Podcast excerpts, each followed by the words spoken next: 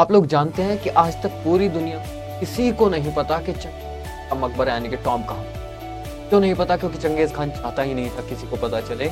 इसी वजह से चंगेज खान को ऐसे तरीके से दफनाया गया, बरियल बनाया गया आज तक किसी को नहीं पता कहाँ पर चंगेज खान का बरियल है।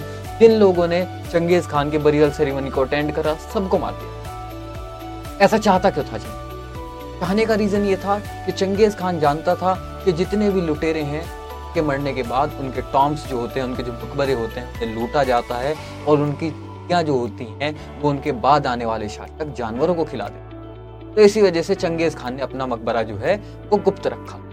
और ऐसा माना जाता है कि चंगेज खान का कोई मकबरा ही नहीं था। चंगेज खान को एयर बरियल दिया गया था, यानी कि उसके शव को एक पहाड़ के ऊपर खुले में रख दिया गया था, जहाँ वो दोबारा प्रकृति के अंदर मिल गया। कोई बरियल था ही नहीं, कोई मकबरा था ही नहीं। इंटरेस्टिंग फैक्ट जुड़े रहिए ऐसे ही इंटरेस्टिंग फैक्ट्स के लिए. रिज़ल्ट गुरु.